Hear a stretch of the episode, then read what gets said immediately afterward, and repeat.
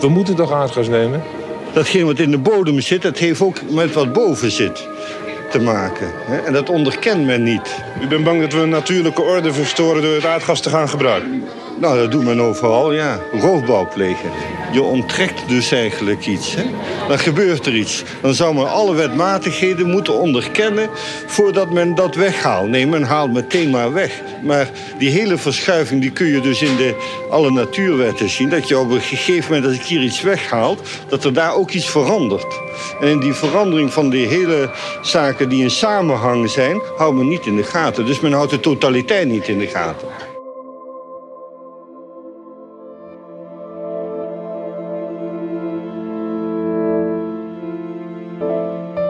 Welkom bij Geworteld Groningen, de podcast. Een podcast die ik, Cecilia Adoré, maak in opdracht van de Rijksdienst voor het Cultureel Erfgoed.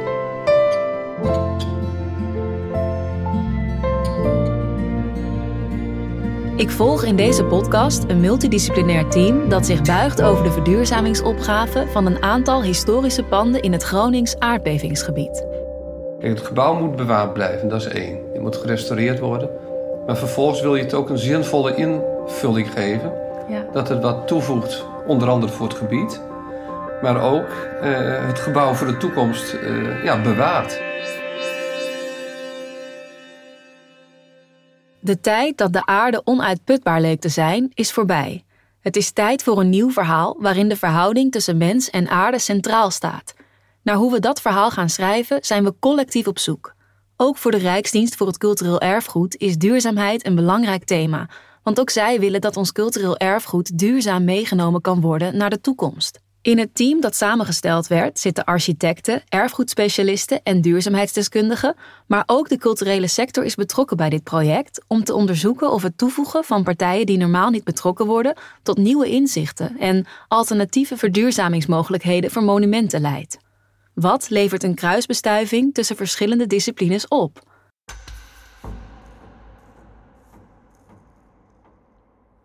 Iedereen brengt kennis in vanuit zijn of haar vakgebied en kijkt vanuit een andere invalshoek naar deze opgave. Het experiment heeft de naam Creatief Lab gekregen en vindt plaats in het aardbevingsgebied in Groningen, waar de wens aanwezig is om de versterkingsopgave te koppelen aan een verduurzamingsslag. Omdat Groningen heel lang heeft gezorgd voor warmte en energie en welvaart voor de rest van Nederland. En nu is het tijd om iets terug te doen. Dit onderzoek naar hoe versterking en verduurzaming hand in hand kunnen gaan, gaan we volgen in deze podcast.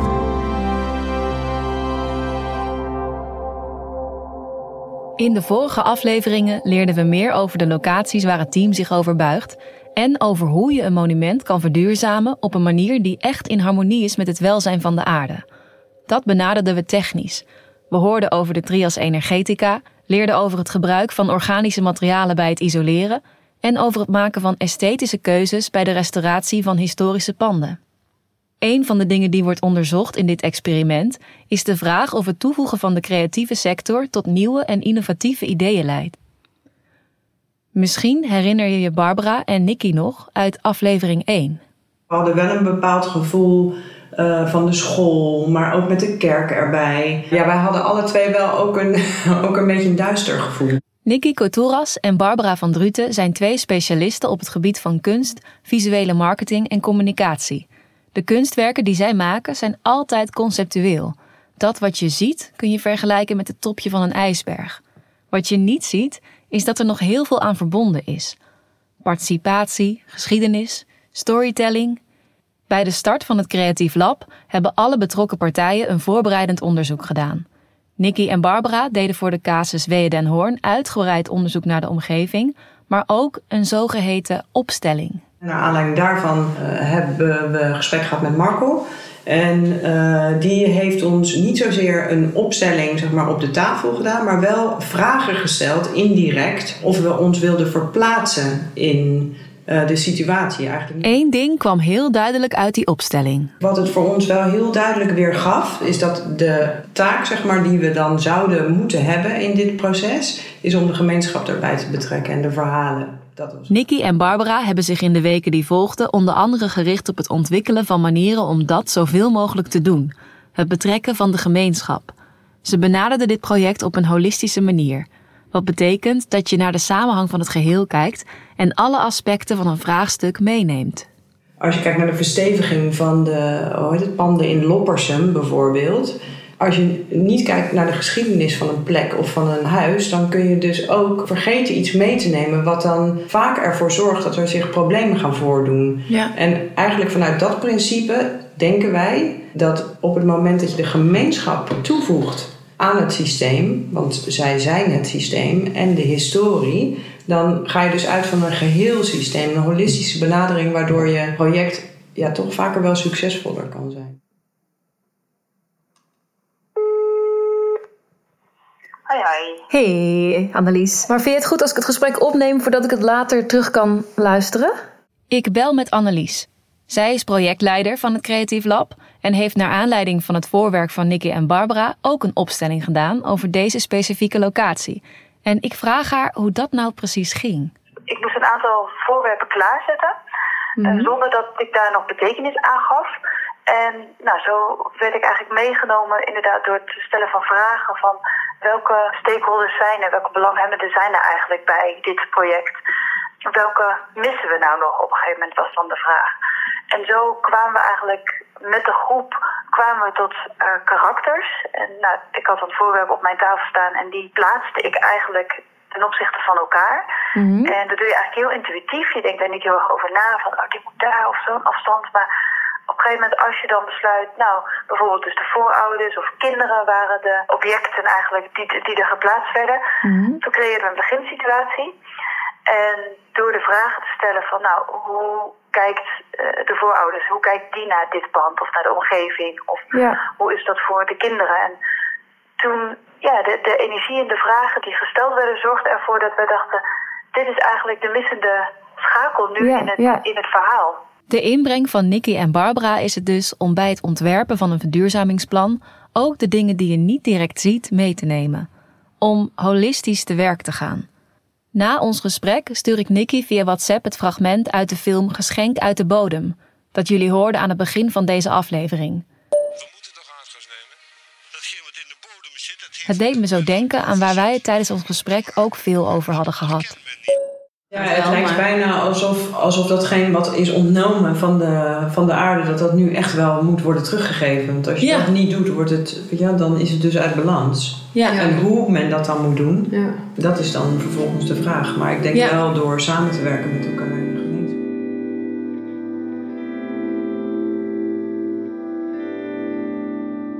Naast Nicky en Barbara zit Sander Jorn Vermeulen als representant van de culturele sector in het team.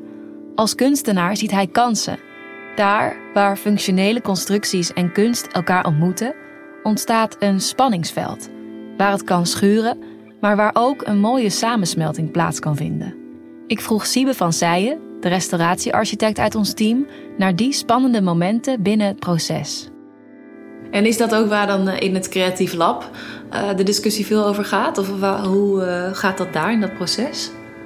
Ja, de, nog wel eigenlijk de laatste keer was daar inderdaad een, een, een stevige discussie over hoe, hoe ver kun je gaan in je creatieve proces. Want het is natuurlijk heel mooi om dat creatieve proces eh, zijn gang te laten gaan. En de, daar is heel vaak in dat versterkingstraject geen ruimte voor.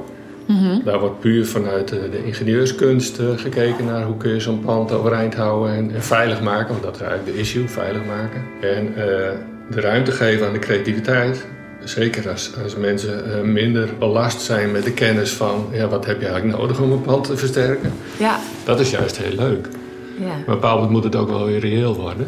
En daar ging de, de laatste sessie ging daar de discussie even over. Van, hè, we kunnen natuurlijk wel heel veel soort van luchtkastelen maken. En, en, maar je moet ook even zorgen dat die dan ook zo reëel zijn dat bewoners bijvoorbeeld daar ook iets mee willen. Nu ben ik vooral ook benieuwd naar Sanders visie hierop. Dus ik vraag hem hoe hij als kunstenaar hier naar kijkt. Hij heeft een bouwkundige achtergrond, wat mij bijna een voorwaarde lijkt om überhaupt kunst te kunnen creëren die tegelijkertijd een constructieve functie moet hebben. Ik vraag hem hoe hij te werk gaat en hoe hij die ontmoeting tussen kunst en functionaliteit ervaart. Me niet helemaal laten beperken door kennis. Want een, als je een constructeur vraagt hoe je dit oplost, krijg je uiteraard een heel goed passende oplossing die waarschijnlijk heel goed functioneert. Maar het begint bij mij eigenlijk met wat wil ik ongeveer ervaren en zien en beleven. En hoe kan ik dat omzetten naar iets wat bruikbaar is. En dus het is een beetje vanuit een, misschien een wildere, een vrijere gedachte, probeer ik eigenlijk het weer terug te brengen naar een toepassing. Ja. En daar heb ik mogelijk een constructeur bij nodig om dat nou, dat goed na te rekenen. Ik denk dat daar de schoonheid ook in zit van, uh, van een interdisciplinair werken, toch? Ja. Doordat je een kunstenaar binnenhaalt in een project dat over verduurzaming en versterking gaat. Ja. En nog iemand anders en nog iemand anders. Is één en één is, is, is vijf, zeg maar. Is, uh, ja. Kom je tot mooie nieuwe ideeën? Wat denk jij dat de meerwaarde is van dit creatieve team? Nou, uh, ik merk het sowieso bij um, binnen een team zijn ook uh, mensen die hele rapporten schrijven over energierapporten om een gebouw. Hè. Wat heeft het gebouw nodig? Wat, wat kunnen we, waar kunnen we op besparen? Echt, die, die, die kan gewoon vanuit rekenmodellen of vanuit hele technische wiskundige benadering gewoon formules. Hè? Dus die, denkt, die kan vanuit heel andere manieren denken. Mhm. Maar die heeft mogelijk weer ondersteuning nodig in hoe visualiseer ik dat uitgangspunt. Hoe kijken andere teamleden hiernaar? Ik vraag het Raoul. Hoe sta jij in dit proces? Voel jij zelf heel erg de meerwaarde van met een interdisciplinair team hier je over te buigen? Ja, zeker wel. Ik vind dat heel waardevol, omdat je toch gedwongen wordt zeg maar, om op een andere manier uh, ook naar je eigen werk te kijken en ook je, je verhaal te vertellen. En het ook begrijpelijk te maken voor iedereen. En dat vind ik heel erg interessant. En ik vind het ook heel tof om die kennis uit te wisselen met andere mensen, zeg maar. Want we hebben ook niet zoiets dat, dat dit ons gouden ei is waar we heel lang aan moeten blijven zitten. Hè? Want dat is helemaal niet zo. Dus het is ook heel goed, denk ik, dat we met meerdere mensen... Want je merkt gewoon dat bijvoorbeeld bij Martijn van Dijkoraad... en uh, die kennis is er, is er, allemaal wel, zeg maar. Ze weten allemaal dat het op deze manier kan. Mm -hmm. En ook binnen het RCE weet iedereen dat het op deze manier kan. Maar er is ook nog een soort heel erg onbekendheid hangt eromheen, zeg maar. Nou, dat vind ik wel heel leuk dat we in, in deze setting eigenlijk ja, echt dit een keer voor hun ook zeg maar, er doorheen kunnen uh, loodsen eigenlijk. Het team is in gesprek gegaan met de eigenaren om te toetsen of de dromen en denkrichting aansluiten bij de wensen van de eigenaren. Zo vindt Annette, een van de bewoonsters van de Gouden Driehoek in Loppersum, het vooral een mooi idee dat het iets wordt voor de hele gemeenschap. Dat het niet iets wordt dat uitsluitend voor deze drie huizen bedoeld is in Loppersum, maar voor alle huiseigenaren die iets willen doen met verduurzaming. Zeker in een tijd dat mensen iets meer op zichzelf zijn, is het mooi dat het iets verbindends kan worden voor de hele gemeenschap. Ja, de, gewoon de titel die jullie net, net noemden, Geworteld Groningen. Denk ik van, oh, dat is ook wel een hele mooie, mooie titel. Omdat heel veel mensen zich ook een beetje ontworteld voelen juist. Verder werden er door Kok specifieke vragen gesteld over de manier van isoleren aan Martijn. En Etzo gaf direct aan de plannen mee te nemen om te kijken wat ze ermee kunnen in zijn eigen team.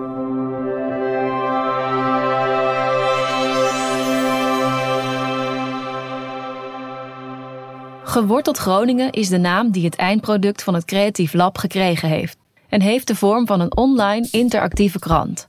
De krant bestaat uit twee katernen.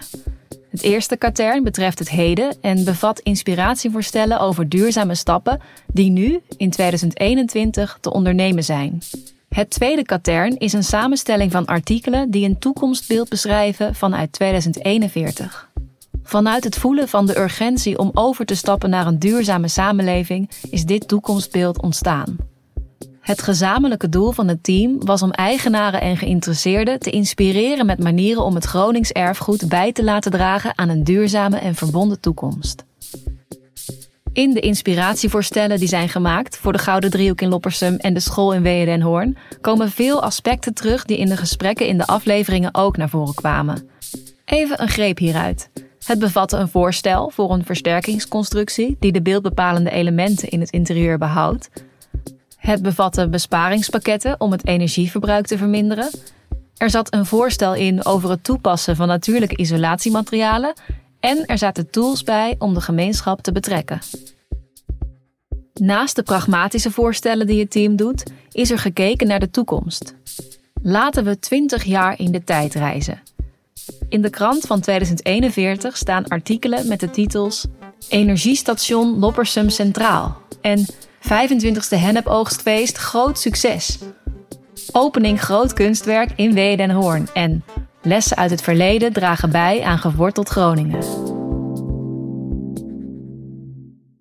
In mijn interview met Raoul vroeg ik hem waarom het team koos voor de toen nog te ontwikkelen krant. Waarom hebben jullie gekozen voor een krant? Nou, het heeft ermee te maken, eigenlijk waar we het net over hadden. Van als je, je kunt als buitenstaander eigenlijk nooit echt een community veranderen, zeg maar. Dat moet toch echt van binnenuit komen. En in zo'n project als dit wil je toch een soort blik in de toekomst werpen, zeg maar. Van wat zou er mogelijk kunnen zijn om mensen ook te inspireren om er wellicht iets mee te doen. En, en, dat is eigenlijk de reden van die, van die krant. Om te kijken van kunnen we laten zien dat je bijvoorbeeld een bericht maakt van uh, de, de 25e hennepoogst is uh, van het land gehaald uh, onder veel tromgeroffel. weten jullie nog, 20 jaar geleden de eerste keer bij het museumpje, zeg maar. En, en dan denk je dat mensen meteen een beeld krijgen van, oh ja, dus dan zal er wel een... een, een... Dat, dat, daar zit een kracht in of zo, zeg maar. Of, of dat je een bericht krijgt dat, dat de monumentencommissie het er niet meer eens is dat versterkingen verwijderd worden, zeg maar, uit de woningen. oh ja, ja. Over, over 15 of 20 jaar. De krant staat nu met het uitkomen van deze podcast online. Als je nieuwsgierig bent geworden naar de overige voorstellen en het toekomstbeeld dat het team schetst voor het Gronings erfgoed, kijk dan op geworteldgroningen.com. Ik heb door dit project van dichtbij mee te maken een topje van de ijsberg gezien aan wat er nodig is aan versterking en schadeherstel in het aardbevingsgebied, maar ook wat er voor rijkdom ligt aan kennis en ideeën als het gaat om de versterkingsopgave te koppelen aan verduurzaming. Geworteld Groningen is een mooie naam voor een proces waarin die versterking en verduurzaming verbonden werd aan de gemeenschap en de omgeving. Ik hoop dat de komende 20 jaar dit alles hand in hand mag gaan. Dat Groningen een pioniersregio mag worden op het gebied van verduurzaming. Niet alleen voor het voortbestaan van het Gronings erfgoed, maar ook voor de eigenaren, die ik zeker in deze regio een aardgasvrij huis met nul op de meter gun. We bevinden ons, net als 70 jaar geleden, op een kantelpunt in de geschiedenis. We kunnen ervoor kiezen om fossiele brandstoffen te blijven gebruiken en we kunnen doorgaan met roofbouw plegen op de aarde, maar we kunnen ook de andere kant op kantelen en toewerken naar een wereld waarin de mens in balans leeft met de natuur. Door betrokken te zijn bij dit project is er nog één ding bijgekomen dat ik het waard vind om daar de volle 100% voor te gaan. En dat is dat ik nu zie dat al die historische schatten die Nederland rijk is, ook voor toekomstige generaties bewaard moeten blijven.